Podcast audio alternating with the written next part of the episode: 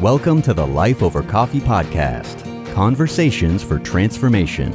Hello, everyone. I am Rick Thomas, and thank you so much for joining me for a little Life Over Coffee. I'm very glad that you are here. I had a lady write in and she was talking about the trouble that she was having with loneliness. And she was reading one of our articles and she was struggling with the content. And she asked if I would clarify uh, what I meant. And I thought that her question was so good that it would be worth writing an entire other article about it because I think what she is asking, it really applies to all of us. And I'm sure that every one of us has been through a season of loneliness in our lives.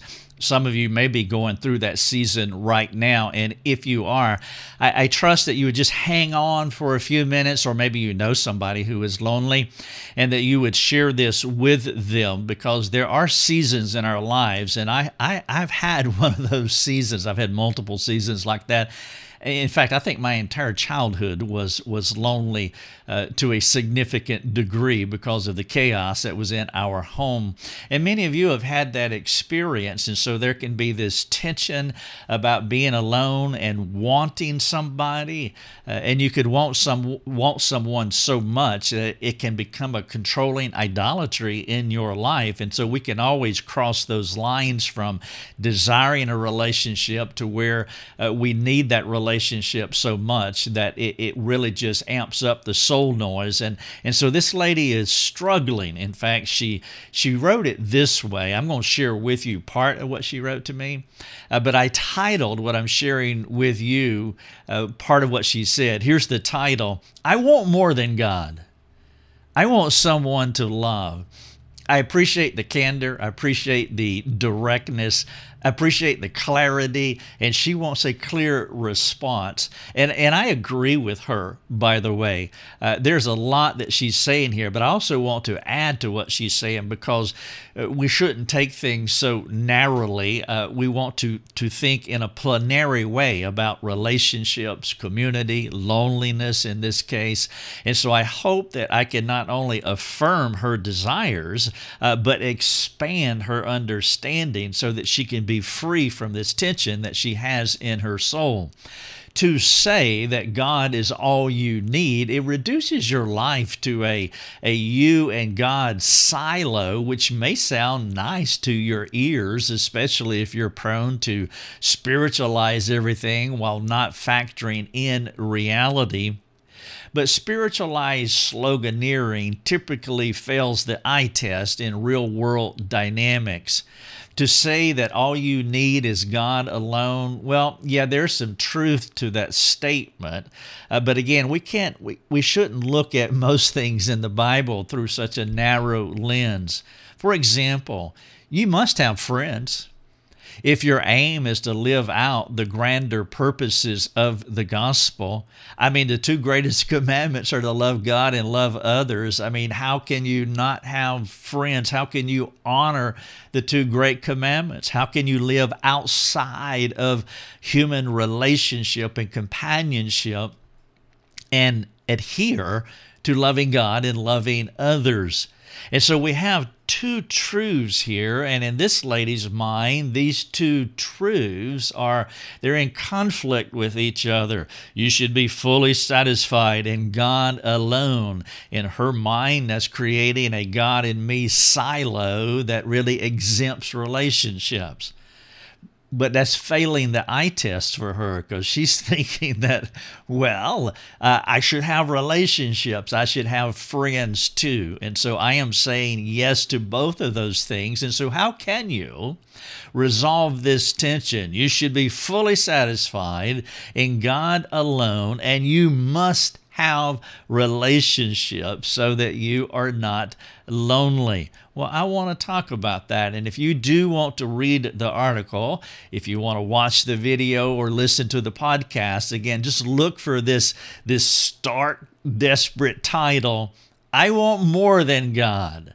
I want someone to love. Now, I'm going to share with you what she wrote in, and then I'm going to start hopefully fill, filling that out in such a way that it will be beneficial to you, especially if you're going through a lonely season. But also, if you know someone who is lonely, I pray that you would take this resource in either way that we produce it read, watch, or listen and that you would share it with your lonely friend and then stay with them encourage them so they can get out of that funk. It's not always easy. And again, I've been in those lonely funks, and I wish it was as simple as flipping on a light switch, but most of these types of problems aren't. But before I get into what she wrote and my response to her, I do want to share with you a note that was sent in by April. I don't know April, but uh, she wrote a note, and I want to share it with you for two reasons. One, I want to encourage you, and, and then two, I want you to see uh, what God is doing through life over coffee. That is a question that people ask from time to time, and it seems, in my view anyway, the best way to. Uh, to let people know what God is doing through this ministry is just read what people write into us. And so April said this I cannot say enough about this ministry. The podcast have helped me so much with a biblical understanding of how to navigate through circumstances, which have been new giants in my life, with the ultimate goal of glorifying God. Practical, self examining, as my perspective is not always accurate, and faith building, growing. Job said to his wife, not verbatim, April says, should we only accept the good from God and not accept the bad, trials, and tribulations? I have real hope and peace through the tsunamis in my life. April, if you are listening to this, thank you so much for your kind words. Thank you. Uh, you you have answered my two questions. You have encouraged me, or my two aims here. I am encouraged and, and I'm able to see uh, what God is doing through this ministry by you writing that. And now I'm passing this along to thousands of other people because I want them to know as well. By the way, if you are able to support our ministry because we give our resources away, we have to be underwritten somehow, some way. And so we ask people only if they are able to make a one time donation or to uh, support on a regular basis. You can find that information on our website. And if you need to, if you need more information, just reach out to us and ask, and we would love uh, to respond to you because we need people to underwrite. There's a about a dozen of us that are working together. And we work long and hard hours to produce free content. And again, we can't do it without our financial partners. This would not happen without you all. And so, if you're able, if you're not, uh, the way that you can support this ministry is by praying for this ministry and asking God to bring people who are they're at a financial place to where they can help underwrite so that we can continue to reach people like April here, and I would appreciate your prayers. All right, so I want to talk about this idea that I've titled, I Want More Than God. I want someone to love. Now, this is what this is part of what the lady wrote in. She said, Rick, you say we need to be fully satisfied with God alone. Yet, even Adam, in a perfect world, who had an ideal relationship with the Creator, he received a helper because it was not good for him to be alone. She's referring to Genesis 2:18. Uh, Jesus had Peter and James and John. He also had Mary and Martha and Lazarus. But yeah, you tell me I must find satisfaction in God alone. Could you help me understand this? Now, this lady is referring to, she read me somewhere where I said this, and this is what she's responding to. I said, quote, the thing you believe you need will control you. And you'll know what controls you by how you respond to life situations, or more specifically, to the difficult people in your life whatever controls you, you're saying that you need something from that thing or from that person. For example, when I sin against my wife, I need whatever I'm mad about. Like, I need for her to love me in a particular way. I need for her to appreciate me. I need for her to respect me. I, I, need for her to approve me. All of those things are basically the same, it's just different ways of saying similar things. But if she's not doing that, then I want it so much that I'm going to manipulate it out of her. Therefore, she is controlling me. She can withhold those things, and now she's managing me like a puppet on a string. She has control of me because she has something that I want, which goes back to my premise that whatever it is you believe you need, well, if you don't get that thing, you can respond sinfully to it. If those things are where I focus. This is me, the quote that she's continuing to read. I'm saying that if those things are where I focus my heart, then not getting those things will cause me to respond sinfully, as I have described. However, with a mind oriented toward God and fully satisfied in Him, and this is what she was really hanging on. If I'm fully satisfied with Him, then her behavior, good or bad, my situation, good or bad, whatever my life situation is, it won't have control over me. If anyone other than God controls me, then I'm stuck in idolatry. Ironically, the person that I need, at least in that moment, in this case, my wife, God is using her to reveal an idolatry in my life. Yes, God can use sin sinlessly, if you sin due to unmet needs or expectations from another person, be sure to know sovereign God is working for you, calling you to repentance. Now, that's what she was reading. And so she's struggling with loneliness. And loneliness and being alone has begun taking a control over her. And then she reads something that I write that says, You should be so fully satisfied in God alone that nothing else should manage your emotions and manage your thoughts. Nothing else should have control over you because you're fully satisfied in God alone and He is controlling you. Now, I want to say, that our member has a point. I agree with her. And this is where I think it's helpful when we get into these points of tension that we recognize that in some cases, two things can be true at the same time. And so I am saying that there are two things that are true at the same time, and they should not be in tension, but they are in tension with her. And those two things are you should be fully satisfied in God alone, and you should be in relationship with other people. I do not see a tension there. But the reason that I don't see a tension there is because of my presupposition, because of my starting point, or because of my interpretive filter. A presupposition is like a lens. It's like these glasses that I'm wearing. It is a lens. I look through those glasses and I do not see a tension out here. She has a different interpretive filter she has a different presupposition. So when she hears you should be satisfied in God alone, she can't get this square peg into a round hole, this square peg of living in relationship. And so what she is hearing me say is that you need to be satisfied in God alone and stop complaining about being alone relationally from other people. Now, I am very glad uh, that she is writing in and saying that because I have no control or management how people read my content, and I am I'm not so arrogant to believe that I write with perfect clarity every time. And a thousand people with a thousand presuppositional filters are going to read it the way that I intended it. And so thank God that she had enough humility uh, to write in and, and say, Rick, I'm struggling with this. Will you help me? And so let's walk through it. Now, the text of scripture that she is pointing to is Genesis 2.18.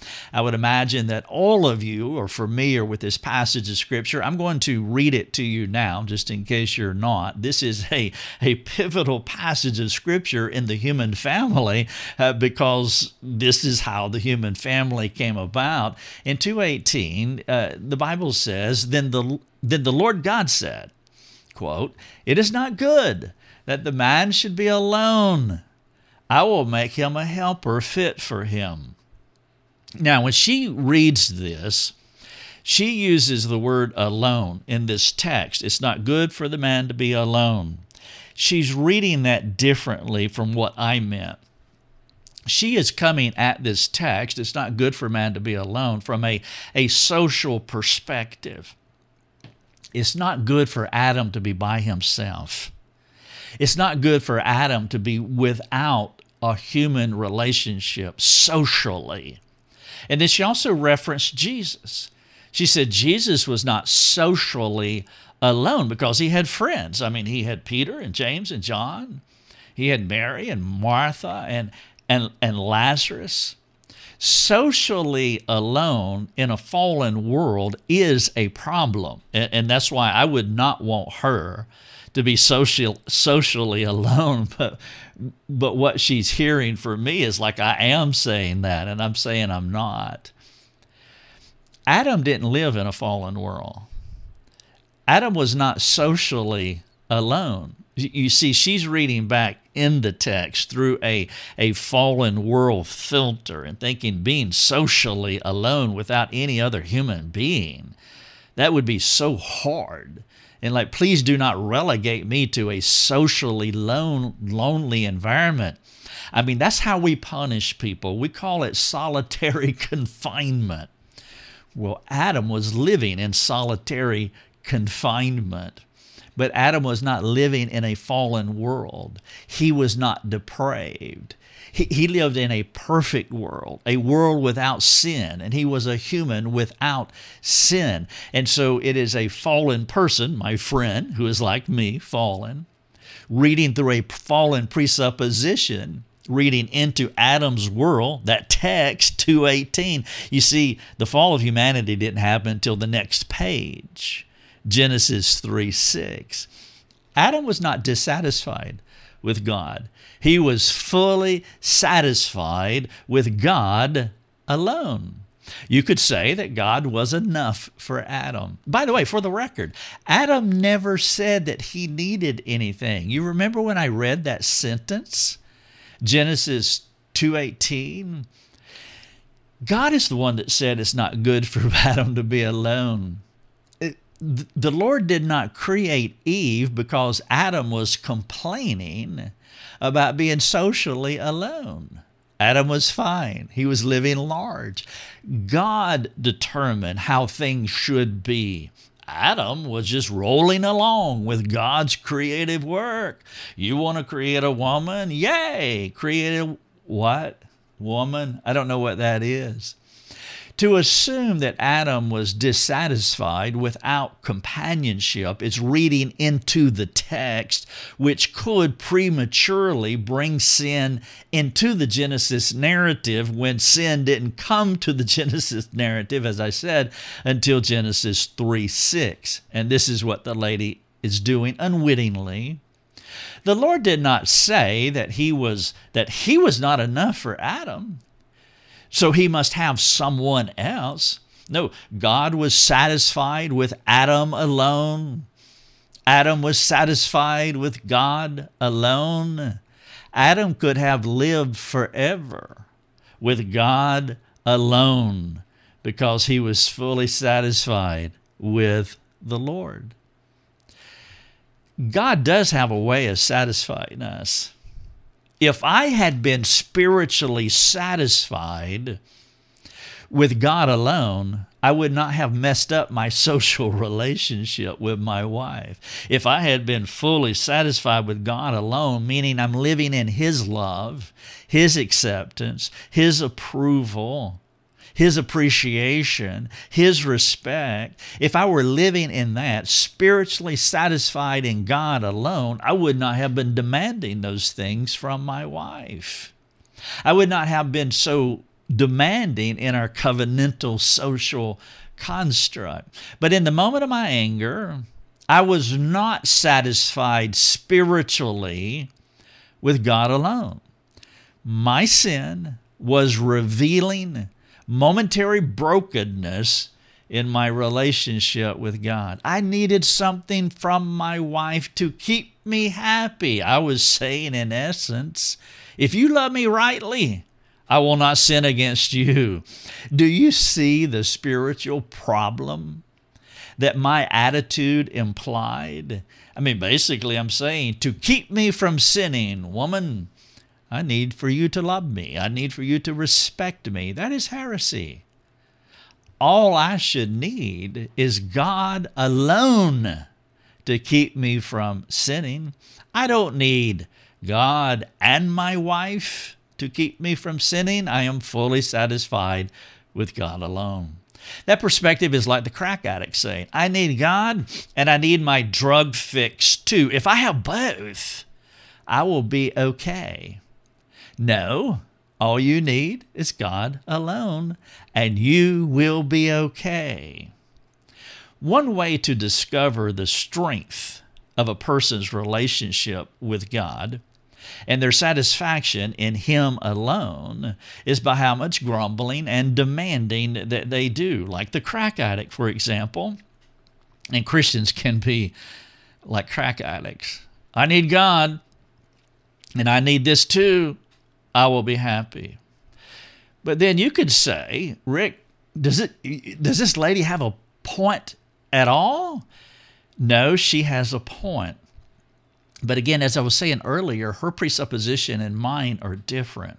And so I want to share my presupposition and why I look at these two things satisfied in God alone and we must live in relationship with others as not being in tension because she brings up a point and I don't want to dismiss it. There is a difference between spiritual and social satisfaction. Though Jesus was satisfied spiritually with his Father, there was a social component to his life, making how you and how I think about social relationships, the second part of this discussion, vital. You see, out of the overflow of your spiritual satisfaction, your spiritual contentment in God, comes a divine purpose for social connections. Though Adam was not lonely, God knew that by giving him a social mate was good. There were many reasons for this creative act. So Adam was fully satisfied in God alone, but there were reasons not for satisfaction purposes necessarily, but there are utilitarian and functional reasons that Adam can't be alone. For example, marriage, you can't be alone, a complementary mate. The ability to co- accomplish things. Lucia and I can comp- have accomplished way more than I could ever accomplish alone. Reproduction, of course. Friendship is wonderful and modeling Christ in the church. How can I do that alone? All of these are good reasons to socialize. And so you can't do any of those things without someone. It's not good to be alone if you have functional reasons for relationship. Because the Lord made us in His image, reflecting Him well is impossible if we're not in social context. God is a community, Father, Son, and Spirit, and we need community to benefit from the full measure of what it means to image our Creator, to desire social constructs as this lady does, is, is to live out the practical realities of how God made us. Adam was spiritually full, but God created a woman that opened his eyes to never previously considered social possibilities, spiritual satisfaction, social possibilities. Every human after Adam intuitively knows that friendship and companionship are God ordained desires. The young man or woman who longs to marry is acting out typical, expected, and sound desires. Conversely, don't you think it would be problematic for a person to crave to be alone? I want to be alone. I want to be my, by myself. In fact, we say that that person is antisocial, an aspect of fallenness, an aspect of fallenness that is not God's intended design. To be antisocial, to dismiss the social aspects of our lives, is really dismissing how God designed us as social creatures. But we run afoul when we take these social desires for companionship and turn them into needs. It's an inversion that controls us, and that is exactly what I was describing with my illustration with my wife. I need you to satisfy me because God obviously is not. That's where I take the social possibilities of a relationship and bring it in to being satisfied spiritually, and only God can satisfy us spiritually, fully, alone. Though it is possible to live without social relationships, it's not something that we should desire. But if you flip that excellent desire for social companionship into a need, as I was doing, then you're placing yourself in a position where that need will control you if you do not get it, as I have illustrated. It can become an idol something that we want to examine to see if our desires have, have morphed to have that kind of power over us because there is something lacking in our spiritual relationship with God. The best test to discern between needs and desires is how you respond when you don't get what you want. Of course, there will be seasons when you do not receive what you want, but the person who is spiritually satisfied in God alone will persevere through those times of unmet social longings. The assumption is, of course, that they won't stay in that condition forever. Now, you know, some believers will hammer the need versus desire nail into obliteration in their elementary understanding and penchant for making hyperbolic points. But this overreach to bang home a point of needs and desires, that is dangerous. Perhaps you will hear them say, God is all you need. Well, of course, these are folks who have socially satisfying relationships. If their spouses were to leave them or if they were to lose a child, they would sing another tune. I have lived in abysmal loneliness, as I mentioned earlier. And it did not image our Trinitarian God. It was not good for my sad, socially longing soul. My point is is that we must not let any situation control us, even those seasons of loneliness. Of course, the extreme is we don't go to the other extreme and into flagellation and vows of poverty and the monastic lifestyle, those are not our highest aims. And so, somewhere between the monastic lifestyle and I'm just pursuing this antisocial behavior and these seasons of loneliness, there is a center space here for social relationships that are good for very real and purposeful objectives. And though we should find God or Christ satisfying strength in any situation, even seasons of loneliness, we also want a robust theology of social relationships. We, we want to understand the purposes of social relationships and to imbibe social relationships. Christ can power us through seasons of absence, times of despair, momentary uh, seasons of relational discontentment, knowing that it's not best to stay there. God has a higher calling on our lives that we will not fulfill without people in our lives.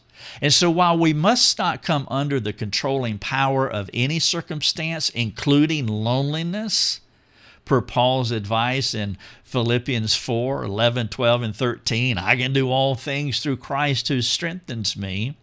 It is human to crave a better relationship, social status. I mentioned a few reasons to desire companionship earlier. I, I, talked about marriage and procreation and imaging the Trinity and modeling Christ in the church. We can't do any of these things without other people. Thus, the first purpose of desiring a relationship is accomplishing something that we cannot do alone.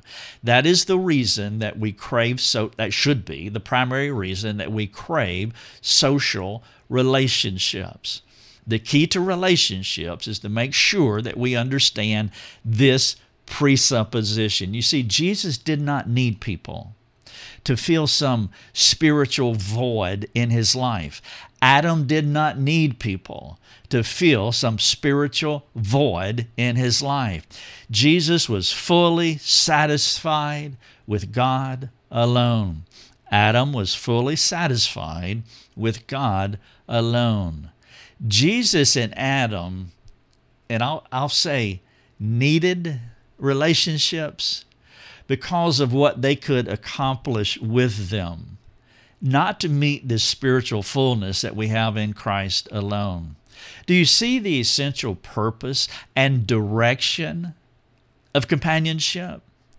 The pursuit of friendship is not to meet a desperate need in us. We are fully satisfied in Christ alone.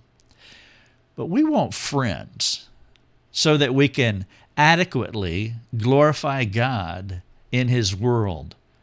To, to, to bring it down into four words love God and love others. We don't want friendships primarily to, to spiritually satisfy us. God can do that alone. We want friendships to honor the two great commandments, to fulfill the aims of the two great commandments of loving God and others well. If our aim for marriage or if our aim for objective for friendship is to fill our cups, then we will use people while becoming relational addicts. But suppose we see people as an opportunity to love them more effectively. I want relationships because I want to love others. In that case, we will expand God's relational purposes while passively benefiting from our other centered other centered initiatives. And it's important that you understand that. You can receive relational fulfillment and satisfaction, but not by trying to make that your first objective that, that's a path to narcissism. It's a path to using people. There is a side effect, there is a passive benefit to having gospel motivated initiative relational actions that move away from us loving God and loving others the most.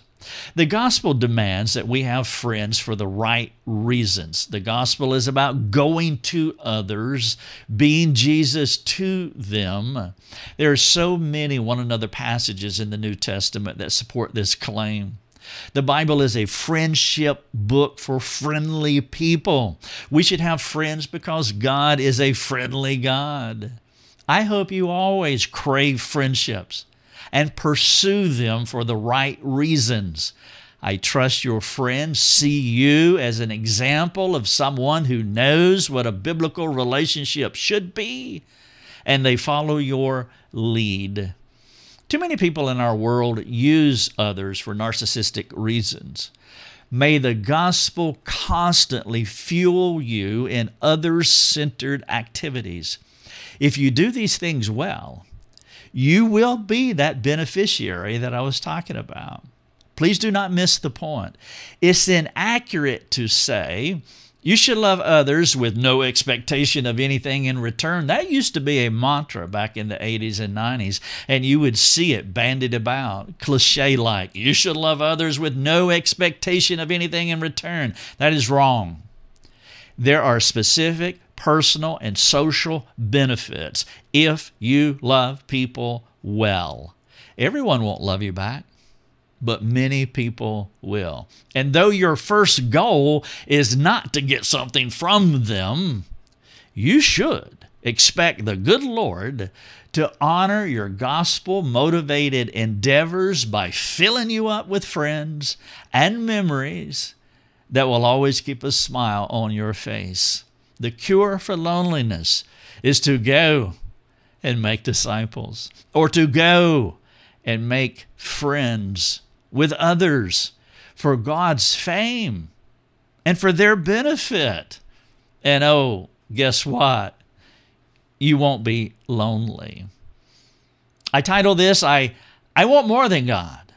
I want someone to love. You can have both. To be biblically centered, you have to have both. You want to be spiritually satisfied in God alone, to where all of your spiritual desires are met in God alone. Therefore, you're not craving these things and demanding these things and sinfully becoming angry, as I've illustrated, to gain these things from other people because you're fully satisfied in God. And then you want to, with the right reasons, to go out and make disciples, to go out and make friends. You want to love God and love others. And so there's the spiritual dynamic of full satisfaction in Christ, and there are the social expectations of the gospel. And if you fulfill those social expectations of the gospel, you won't be alone. Let me wrap up with a couple of questions. Number one, do you make friends for what you can get out of them most of all, or for what you can pour into them? Why did you answer that way? And what does your answer reveal about your theology of friendships? Number two, what have been some of the passive benefits of loving others? Your goal was to bless, not be blessed.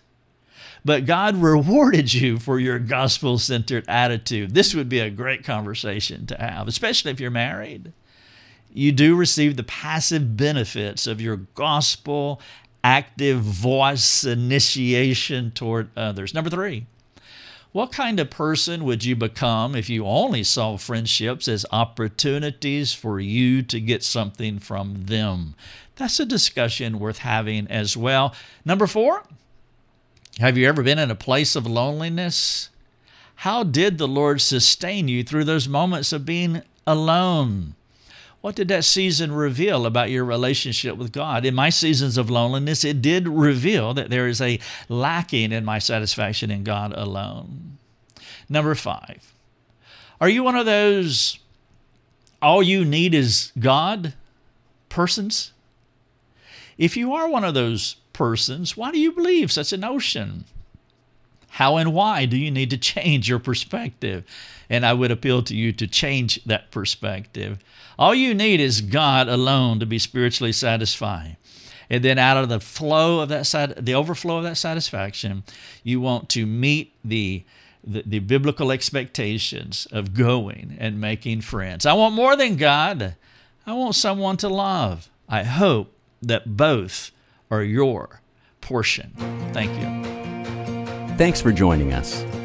Learn more and get access to other resources at lifeovercoffee.com